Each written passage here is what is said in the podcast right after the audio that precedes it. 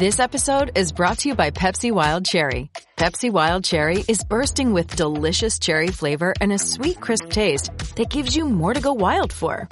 Getting wild may look different these days, but whether it's opting for a solo Friday binge watch or a big night out, everyone can indulge in their wild side with Pepsi Wild Cherry. Also available in Zero Sugar. So grab a Pepsi Wild Cherry and get wild. This is February 8th, and this is the Bruins Beat on CLNS Media.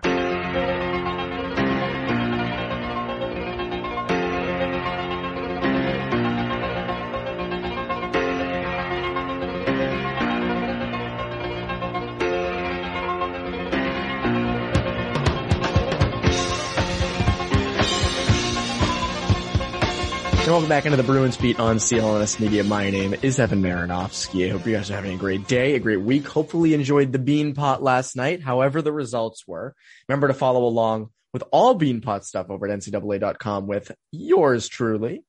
Anyways, uh, in this episode, because the All-Star break uh, is pretty much just about done, uh, Connor and I first discussed the Winter Classic.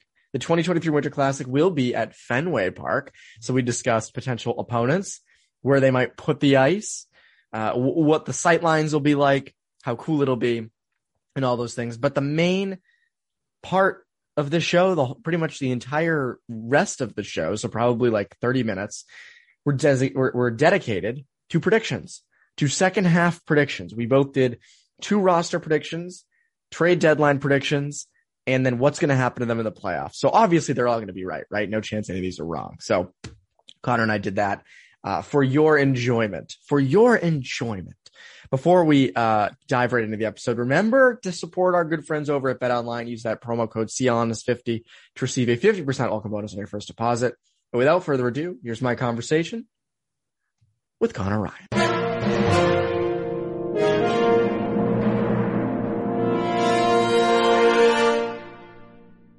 And we're here with Connor Ryan. Connor, what is up? Evan, doing well. How you doing? Doing great.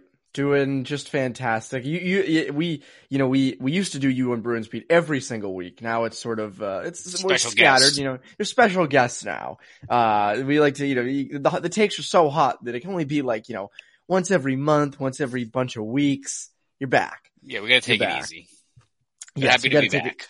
Yes, very happy to be back. What's funny is I don't know. I, I sent this to you. Those Winter Podcast Awards. I'm not sure uh, who is running them, but there are eight finalist podcasts, and Bruins Beat and Pokes Bear are both in it. So I think both of us can be happy. There's like a fourth of a chance that we're happy. It's like the the two Spider Man guys pointing Yes. at each other. That's what that voting poll is apparently. So, Yes, but I'll be, I'll be if you- happy. I'll be happy if you take home the honors, Evan. You know, it's a team I- well- award. So Yeah, well, we do both, so I, I, don't really care who wins, uh, if as long as it's one of us. I'm not even sure how they figured that out.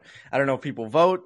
I, I don't know a lot about it, but happy to be considered. I guess that's a good thing. Never. I guess it means we're doing something right. Yeah, so. people. Some people must be happy.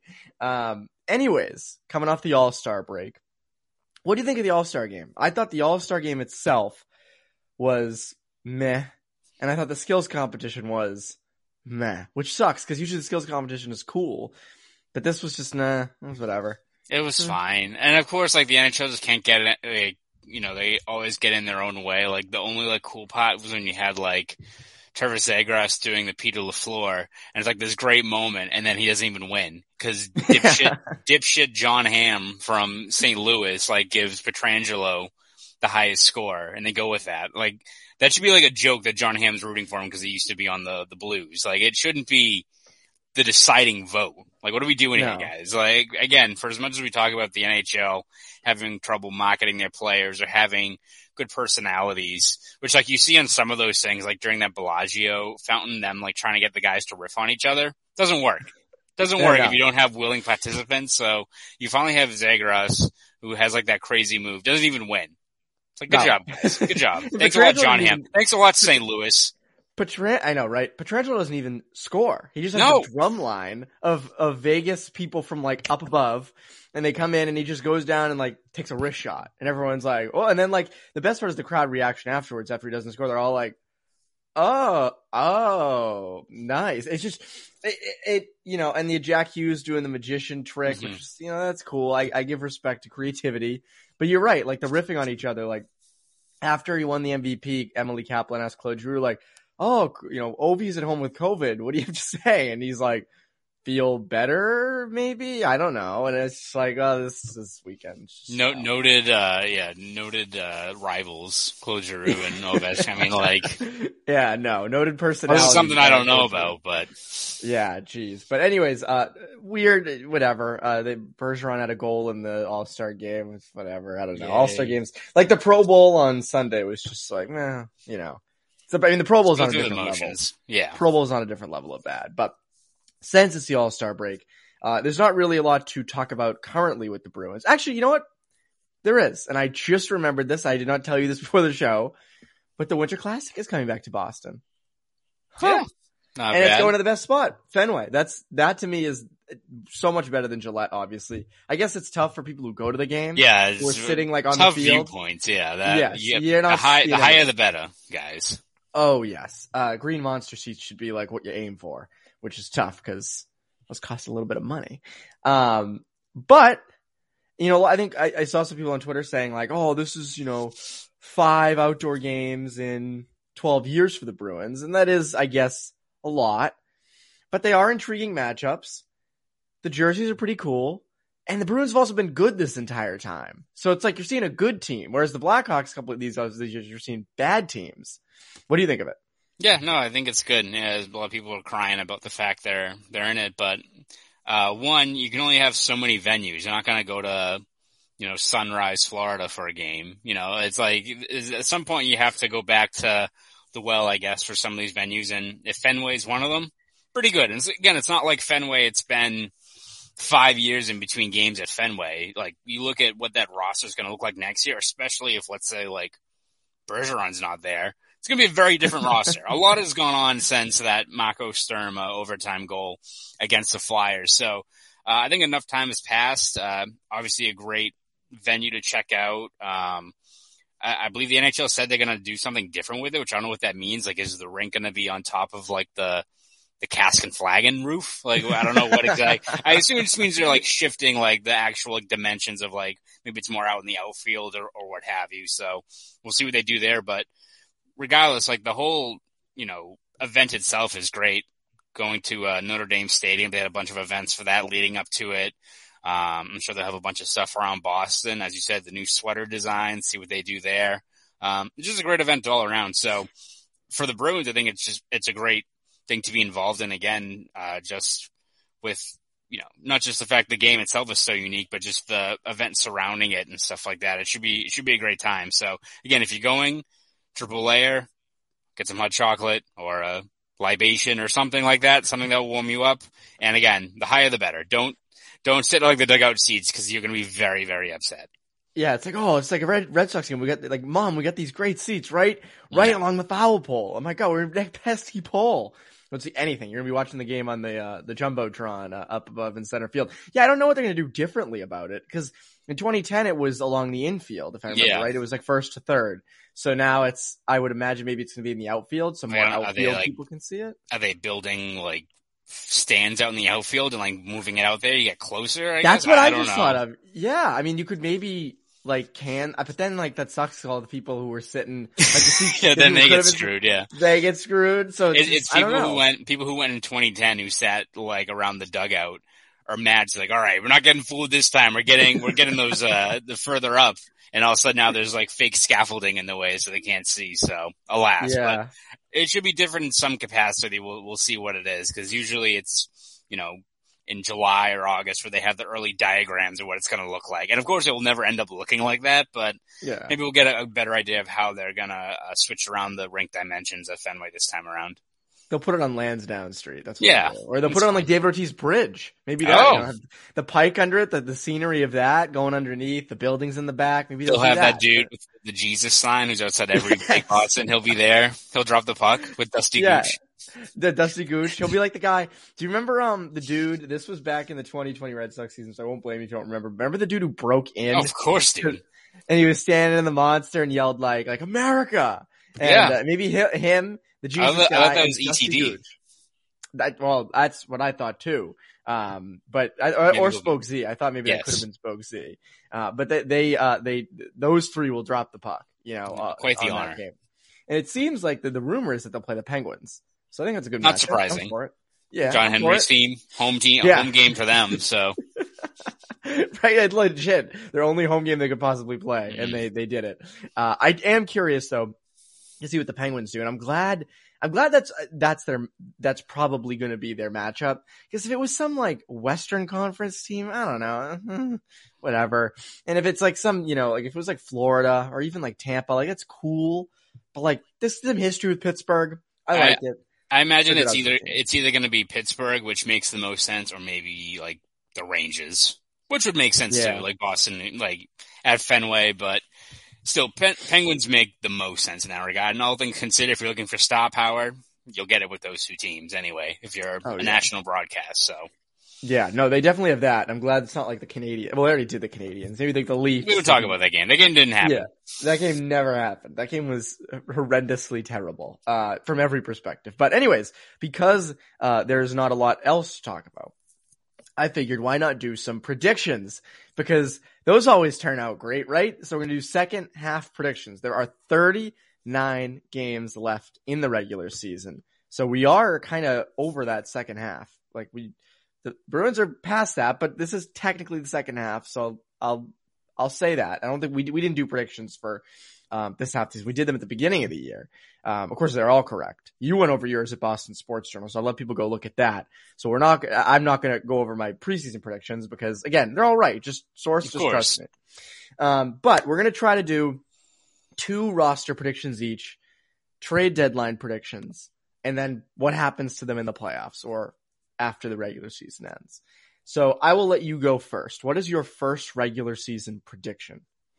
So uh, I'm gonna switch things up and go for one uh, that I just thought of in terms of the goaltending situation, which is I oh, think that yeah, which uh, now that I thought about, it, I'm like, oh yeah, we'll probably get some more. Of course, who knows what's going to happen because this podcast will drop and we'll find out what exactly the the plan is for Rask. But I'm going to say Jeremy Swayman gets at least five stats up with the Bruins to close out the end of the regular season. I think uh, that's not to say that Tuukka Rask season's done or they're gonna end that experiment. I just think whether it's the additional rust that is set in for him where he hasn't played or the nagging injury that I think the best kind of course moving forward for him is a conditioning loan down in Providence, get some of the rust off. I think you even saw that with, um, Matt Murray. I think he went down to the AHL with Ottawa, and again, different situation. What looks like now. yeah, exactly. He's aged about 400 years since then, but um, but he went down there, kind of got the rust off, and he's been relatively serviceable for them since then. So again, two franchises at very different points of their you know tenure, but for the Bruins, if you're able to get Rask down there, shake the rust off without having it hurt the team, having you you know hemorrhage points in the standings if he has a a clunker along the way. I think that's the best course moving forward. So if he's down there for two, three weeks and it gives Swayman a couple more reps up here, not that all of a sudden opens the door for him to supplant Rask or Ullmark, what have you. But if that just gets him more reps up here and for a younger guy, uh, gives him more minutes, it's a good way to make, I think, all parties happy in the short term. Because if we go into, you know, middle of March, end of March, and Rask is back up to speed, you have Ullmark locked in and Swayman's at the ready and has got more and more reps up at the pro level seems like a win-win for all involved. So I'll go with that, even though I'm sure I'll go to practice at Warrior today and Rask will be ready to go. And this prediction will fall short immediately, but I'll throw that one out there for right now. It's yeah, it's a good prediction. I like that. I mean, I thought he was going to start the Kraken game. I thought he was going to start yeah. the last game uh, before the All Star break. So yes, I agree. I think Swayman will start some games. I remember I was asked that on a radio show, and I was like, "Yeah, I, I think he'll be up. I think just the way the season works and the schedule, he will be up." Um, my prediction is that Blidh, Nosek, and Lazar becomes the fourth line. And I don't know if that's a very hot take, but I think, you know, with Trent Frederick in the picture, Nick Foligno in the picture, those guys are going to be getting reps. But I do think at, at, at their best, that is their best fourth line. That is a fourth line that can get you places in the playoffs. It can shut down other teams' lines. It can, you know, wreak havoc in the offensive zone. Lazar and Blidh are wrecking balls. Nosek's got an offensive touch to him as seen by Cassidy moving up to the second line at times. But if the Bruins are at their best, that is their fourth line. Cassidy and the Bruins always are good with a good fourth line. Every team's good with a good fourth line. That seems like your best bet. Again, I like Frederick, but I just haven't seen the necessary steps in his game. Like again, you know, we talked about this, uh, we've talked about this numerous times throughout the year where it's like, you know, feels like someone definitely said to him, Hey, you know, less of the instigator, more of the play the play actual hockey game.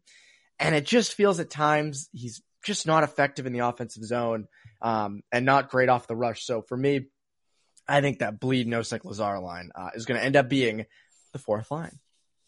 So we'll see. We will see with that. Um, we're not going to do a snake draft. I'll, I'll, let you just go first again. What's your next regular season prediction? Um, my next prediction is that Bruce Cassidy gives uh, Oskar Steen some uh, reps up with the top line, which I think you saw a Ooh. little bit of that up uh, against Arizona.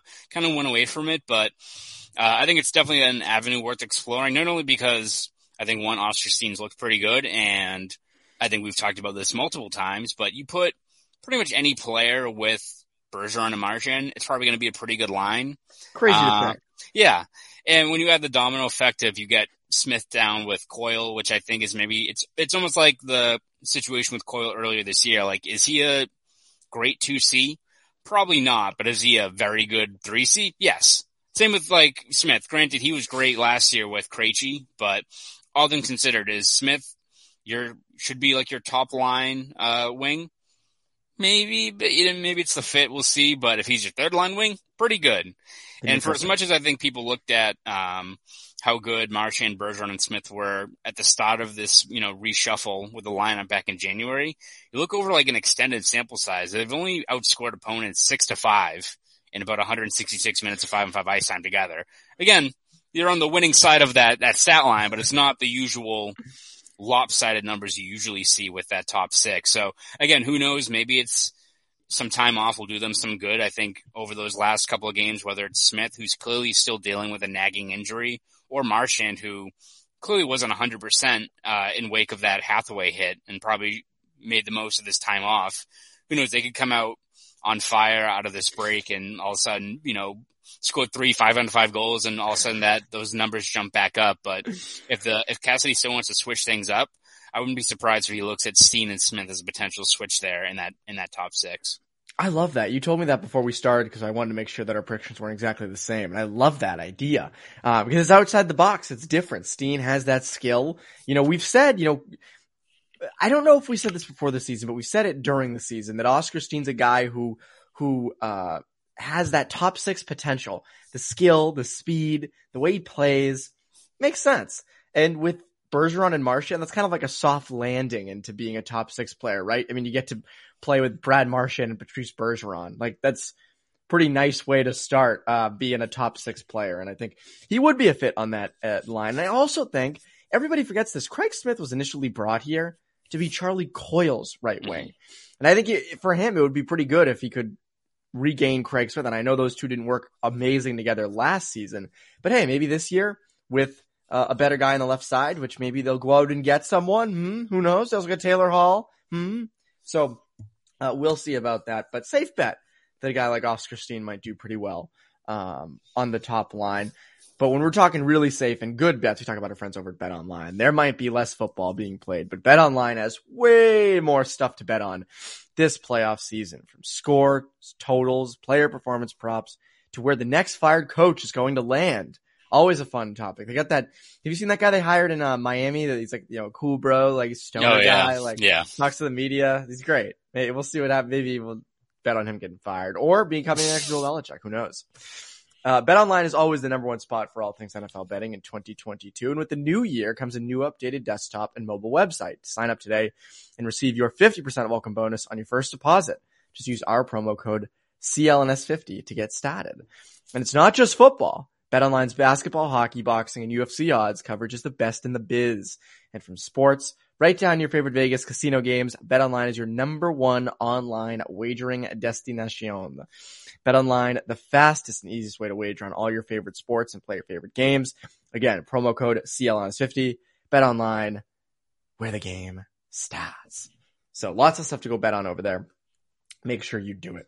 Um, okay, my next prediction, my second regular season prediction is Taylor Hall will have exactly 34 points in the final 39 games. I did not want to go with uh like oh he's gonna do really well over the next the rest of the season. I wanted to put it if I'm doing a prediction, I'm gonna go right for the number. There you go. 34 points. At 34 points the rest of the regular season. He's currently at 29 right now, I believe. Yes. Yep. 29 points. Not 10 and 10 and 19. So it's not out of the realm of possibility. He was great in January. He had four goals and nine assists um, in the month of January. So will he be a point per game guy? No, but I do think that there are going to be games where he has many multi-point games. At the end of the day, he's got 34 points because again, if he's working with Pastrnak, come on. I mean, look at the way he's looked completely different. I think he's looked way more comfortable.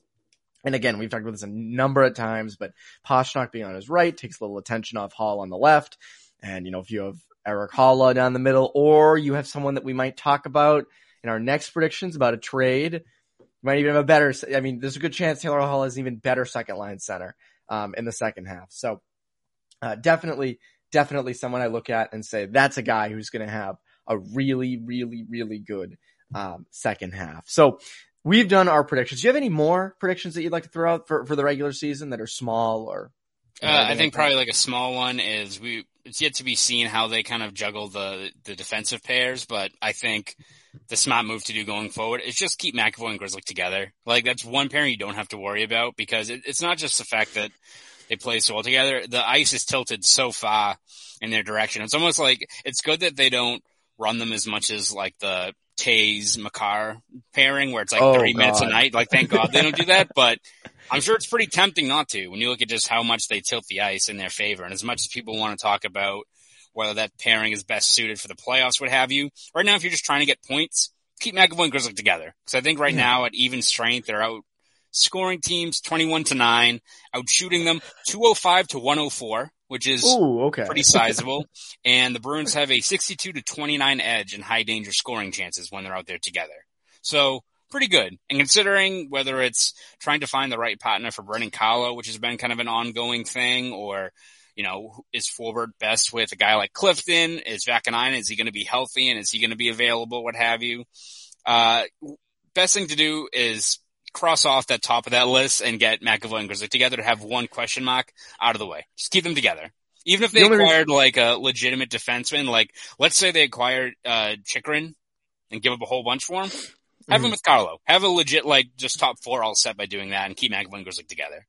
Oh, 100%. Yeah, no, I, I think that that'd be a great idea. My only thing that, I, the only reason I'm kind of against Chris McAvoy, too many good things are happening for BU these days. Wilmer Skoog, Trevor Zegras. Uh, I don't. Want, I don't want to say anything on this podcast, Evan, because I know the Beanpot is, uh, as we're recording, is later tonight. This will be dropping on Tuesday, so I don't want to be flexing all of a sudden Harvard beats them. So And you know what's, and you know I'm what's just funny? saying like, though. with the being, I'll, I'm just saying though, BU's playing pretty well these days. That's all I'm saying. they are 10 and 1. 10 and 1 in their last 11, right? I think that's, or 10 0 and 1. They haven't lost in regulation in forever. Um, but you know what's funny? The Beanpot's happening. I will not be there because uh, Turner has some COVID travel restrictions because everybody knows I live so far from the garden. Yes, Uh, but exactly. but but I, I w- I will be live uh, blogging it and doing a big all all coverage for it over at ncaa.com. So remember to go follow along with it over there. Um, I haven't fully thought on my prediction for the Beanpot yet, but it pains me to say if I had to pick a team, it'd probably be BU. Would and it's it's I'm, I'm not. I'm not gonna say anything. I'm gonna. You know what? If I'm on the podcast next week, I'll have to wait till next Thursday's poke the bear. And if that's the case, and they do in the Beanpot, then I'll I'll show up and I'll be you guy. But I'm not saying anything until then because last time there was a legit Beanpot, the Terriers brought Northeastern to overtime, and then that ref had to get last call at the fours and fucked everything up Mm. for them with that bullshit call. So not saying anything. to the fours. Yeah, to the exactly. fours. Yeah, well, that guy Um, made it a priority to get there. So Yeah, apparently. Uh, but anyways, yes, the Beanpot uh, Monday and uh, next Monday. Uh, so I will go first with my trade deadline prediction because I gave you the benefit of regular season going first. Only fair. It's my show. Um, yes. Anyways, I actually did the entire trade, so this is why it's funny because Oh. I picked the package. So this is going to be good. This, Okay. You know this is correct. You guys know this is exactly how it's going to go down. So get ready. The Bruins. Someone's gonna highlight this and be like, "Look, Evan's reporting trades on his podcast." Yeah, yeah, exactly. The Bruins will send a 2022 first, a 2023 second, Jake DeBrusk, and prospect Jack Studnicka for drumroll JT Miller. Maybe that's a lot. You're gonna be you're gonna be bidding with a lot of teams. Also, there's been talks that um, Vancouver might want to re-sign him. So yeah. you're gonna have to. This is not like a Taylor Hall deal with Buffalo. You're gonna have to give up a good amount. That is a good amount, but DeBrusk already wants out. You've kind of prepared for life without that. You have other forwards in the bottom six that can do the job. Um, your first, you're gonna have to give up at some point if you're gonna want to actually get better for this year and not give up Lohrei or Lysell or um, Swayman. You're gonna have to give up a first. A second, you don't love giving up. That's probably to sweeten the deal a bit. And Studnicka is the same thing. But that is my, uh, what I predict. That's one of two deals. Cause I think you have two deals, right? Yes. You have two deals that are, okay. So we'll switch off deals. But that's my big, that's the big deal I think the Bruins make. I think they go out and get JT Miller. We've talked about him at length. He would help the second line a ton. I mean, imagine Taylor Hall, JT Miller, Pastrnak. I mean, that's a different hockey team. So, um, do I think that de- do I think that price is worth it? That's a lot. But you do have Miller for next season. Mm-hmm. Might be able to re up him as well. So, and Sweeney likes guys with term. So for me, I will go with uh, that is the big deal the Bruins make. What is yours? Yeah, uh, I don't have the actual return, but I imagine it's going to be something along the the same uh, lines of 2022 first prospect, whether it's Studnicka, maybe Vaakanainen if he's healthy and his stock's going up, something like that. Yeah. Um, uh, player on the team could be if it's not DeBrusk, like Steen, maybe uh, a guy like that a team could target. Um, but I'm going to go with Thomas Hertl as the guy they acquire. I'm conflicted because I think JT Miller might be the best fit for what you've said in terms of because I I think the Bruins. You know, I think they'll look to acquire any legit top six center. That's why I think, especially in wake of the All Star game, you've heard a lot about Claude Giroux as being a guy we got to bring in it's a it's it makes sense, right? It's a good fit. He's a good player. Same with like a guy like Joe Pavelski, who like might cost quite a bit because he's having a crazy good year, even though he's thirty seven. Insane. Yeah, Insane. he's very and like and again, if you acquired him, that's good. Like they're both very very good players. But I think what you've seen it before um, with the Bruins, whether it's acquiring a guy like Rick Nash or Jaromir Jagr, like these guys that are pending UFAs or guys that either they're going to go back to like I, I wouldn't be surprised if yeah exactly I wouldn't be surprised if like Giroux goes right back to Philly if he gets traded. Like it's one of those situations where, um, so if I'm the Bruins, I don't know, like, I think if you're giving up assets, and I think for all those guys, Giroux, Pavelski, Her- Hertl, Miller, the the baseline price is still going to be a first round pick. I think. I don't think you're gonna, mm-hmm. you know, finagle out without giving up still a, a steep cost anyway. So if you're already giving up enough, either you're acquiring a guy with term like JT Miller, which like might be a lot because I feel like Vancouver's got the leverage in terms of we got him one for another year, and two, we don't have to deal him. We have other guys we could move if we want to free up cap space. Um, but if Miller's, if, if Hertl rather is available, and again, he's probably the best available player, and if you try to re-sign him, like it fits in line with what the Bruins I think want to do in terms of I don't think they want to do a full rebuild. If you're able to get Tomas Hertl, who's a legit top six franchise player.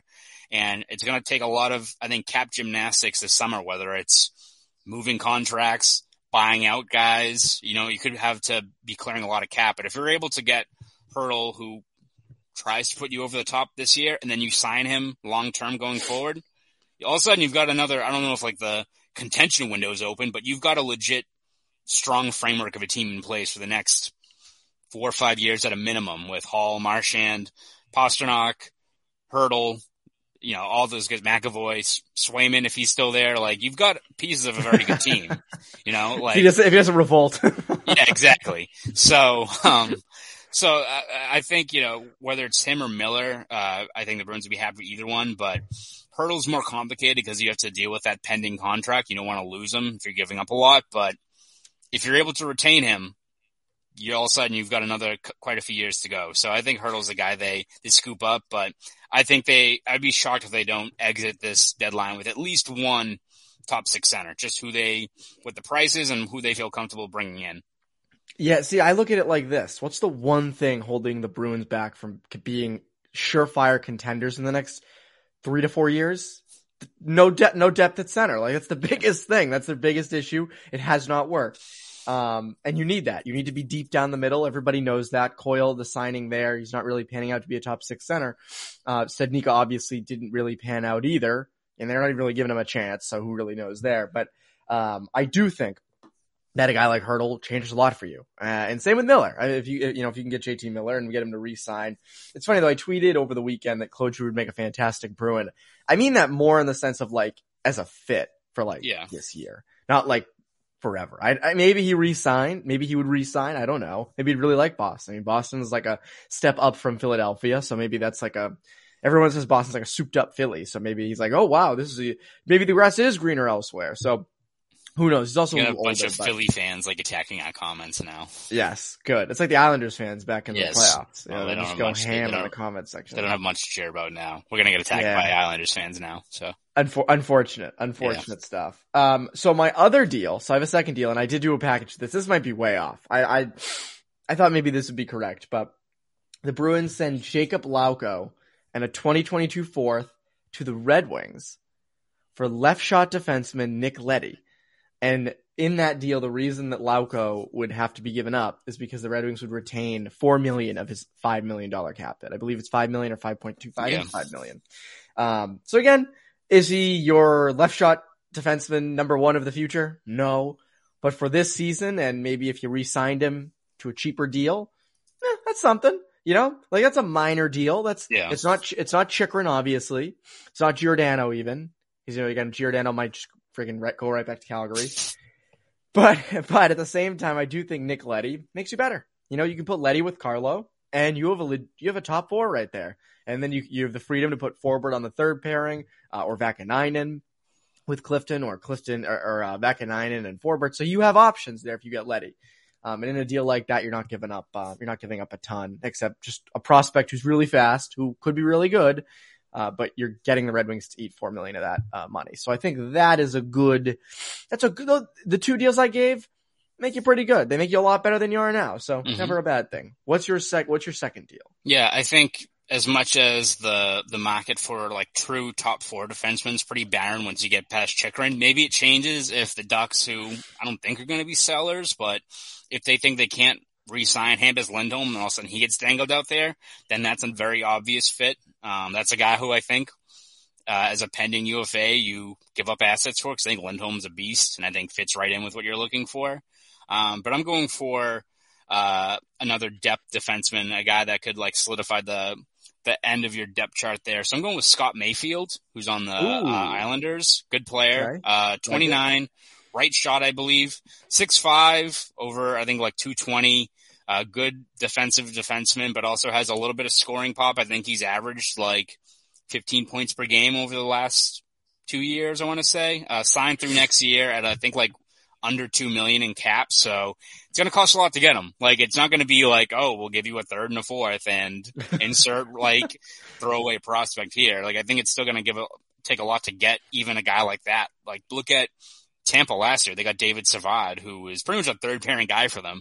Helped him out quite a bit, but they gave up what a, a first and a third to get him. So I don't know if that's Yeah. what the cost for Mayfield's going to be, but I think a guy like Mayfield who, if he's solidifying your third pair and all of a sudden you've got kind of a mini shutdown pairing there of Forbort and Mayfield, feel pretty good about your chances, right? Like I feel like that Yeah. just, that can only help your team, especially when you've got that logjam on the left side with, uh, I think you need someone different than another puck moving guy. You need just some more heft back there. So I think, again, there's plenty of other guys out there that fit that bill of what Mayfield brings, but I think he's a guy that makes plenty of sense of how they could acquire a guy that really shores up the lower depths of the depth chart, but also helps put you over the top if you add him to the mix.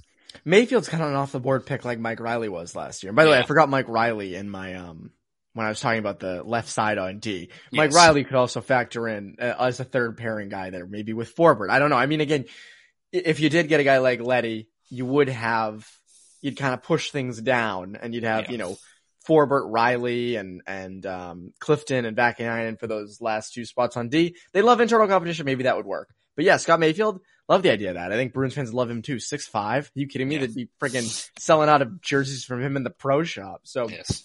That would be a good one to have him for next season too.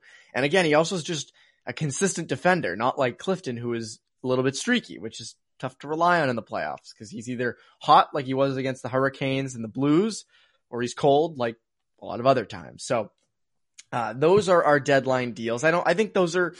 I think we both had realistic ones. I think those make sense. Not crazy, you know. None for Eichel or McDavid. No, You know, simple stuff. Simple stuff. Um, I don't think they get Chychrun. I think that is just. I don't think that happens. I think I think Arizona wants Swayman, and I think they've got all the leverage that they're not going to budge for anything unless they get knocked over. So, yeah, and I think Florida will outbid you on anything anyway. So, yeah, that's yeah, that is ridiculous. That also, you Florida, and uh, and the one one problem before we get to our playoff predictions, one problem is every most teams can bid more than you. Most teams Yes. have more assets, so that's why some of these deals are expensive because you might have to give up Studnicka and DeBrusk and a first in the same con in the same deal because that's just the nature of other teams having a lot of things to give up and you don't have much. So you got to kind of throw your chips, throw all your chips to the table. Uh, what is your playoff prediction? I'll let you go first on this. What do you think that, what do you think happens? well, Evan, at the start of the year during my very bold preseason predictions, I had the Bruins losing to the Vegas Golden Knights, who I predicted at the time were going to acquire Jack Eichel. So I was correct Yes. there. You did. You actually did predict this. So you're And you know 100% what? right. Is it the best? Is it the best pick? Maybe not, but I'm gonna I'm gonna stick with it. I'm gonna say Tomas Hertl's a perfect fit, and they go on a crazy cup run and lose in seven games to the Vegas Golden Knights On home ice. on home ice. Max Pacioretty scores the goal in overtime, and pure and proper revenge for getting knocked into the glass by Zdeno Chara. That's how it ends. So Finally. And I it- think that's probably an op. I guess when you lose a cup in seven games is not a very optimistic viewpoint, but I think a lot of people don't think the Bruins would even make it to the Stanley Cup final. So I'm going to go with that. There you go. And you know what? Maybe the Bruins, just to finish off how heartbreaking that'll be, maybe the Bruins will acquire Chara at the deadline, just so Pacioretty yeah. can push him after the OT goal and Chara can go bananas and Yes, after just after the fight during the handshake line. Yes, yes, uh, like the Like Canadiens, Lucic, uh, yeah. Bru- yeah, the Canes Bruins in 2014 with uh, Dale Weise and Lucic and everybody. Um, so I'm a little less optimistic, but I will say this: the Bruins are going to be good after these deadline acquisitions. I'm going off of they acquire Miller and Leddy. They're going to be good. They'll upset the Panthers in the first round. Yeah. That's gonna. I. I don't. I. You know, the Panthers are a really good team. They're so good offensively. They have not had any playoff success yet, Yeah. so I don't have that fear of the Panthers. I'm not like, oh, the Panthers. Like they're nasty. No one's saying they aren't, but they've yet to prove a thing in the playoffs. So I say the Bruins upset them in six games. And then they face Tampa in the second round because Toronto loses in the first and they face Tampa and they lose in six games. So they extend it to six. They're not, well, they're not losing in five. They're losing in six. So I think the Bruins end up losing in the second round, uh, to Tampa. So that's going to be their, their thing. Yours is more fun. I like your prediction a little bit better. I, I mean, I think, I Um, think that's the only way they can like chart their course if they're stuck in this second wild card spot. Which who knows? I, I feel like they're still going to end up being a wild card team just because the teams in front of me, Atlantic, seem like they're just rolling. But the easiest Yeah. way for them to kind of climb out through that is upset Panthers in the first round, and then you like hope to God that Toronto finally breaks through and wins the first round, and they like somehow beat Tampa, and then the Bruins just beat them in the next round. That that's like Yes. what would happen. It's like Yes. Toronto eventually has to break through at some point and win a round, and like against Tampa, sizable feat, be very great, but the inevitable will to the happen. They, will lose to the Bruins again. Exactly, exactly. it's funny. I, I- like I just uh I I remember saying this back in 2019, s- uh, the going into the 1920 season, saying at some point the Maple Leafs have to break through. Like that roster is not terrible. Like at some point they're going to break through. Maybe this is the year, and I was uh, I I'm I haven't even hit that yet. I'm years off of it. So I do think uh, that the way is you have to be, you have to beat the Panthers. That's the big one, and I think it's doable. I don't think that that's like completely out of their own possibility. Um, so yeah, I think the Bruins should be better after the deadline. I think they're going to be doing, they're going to be making moves. Um, so we'll see, we'll see what happens. But Conor, before you go, before you know, we're not going to predict the off season yet. No, That's not no, not even no. in the realm. I haven't even thought that far ahead. Uh, but Conor, what uh, can the people look forward to with you over at BSJ before we head out? Yeah, uh, we'll obviously have a couple of previews of you know top questions the Bruins are going to face going into the second half. Uh, have a few features I'm working on now that we are, I think, done with Zoom for the the time being, which is great. We should have more uh, opportunities for one on ones and stuff like that. So more time for more features. So all that stuff will be over at BSJ. So subscribe to BostonSportsJournal.com. Want to follow me on Twitter? You can do that at Conor Ryan underscore ninety three. Go do all that for CLNS Media. I'm Evan Marinofsky. You Bruins Beat listeners have a great rest of your week.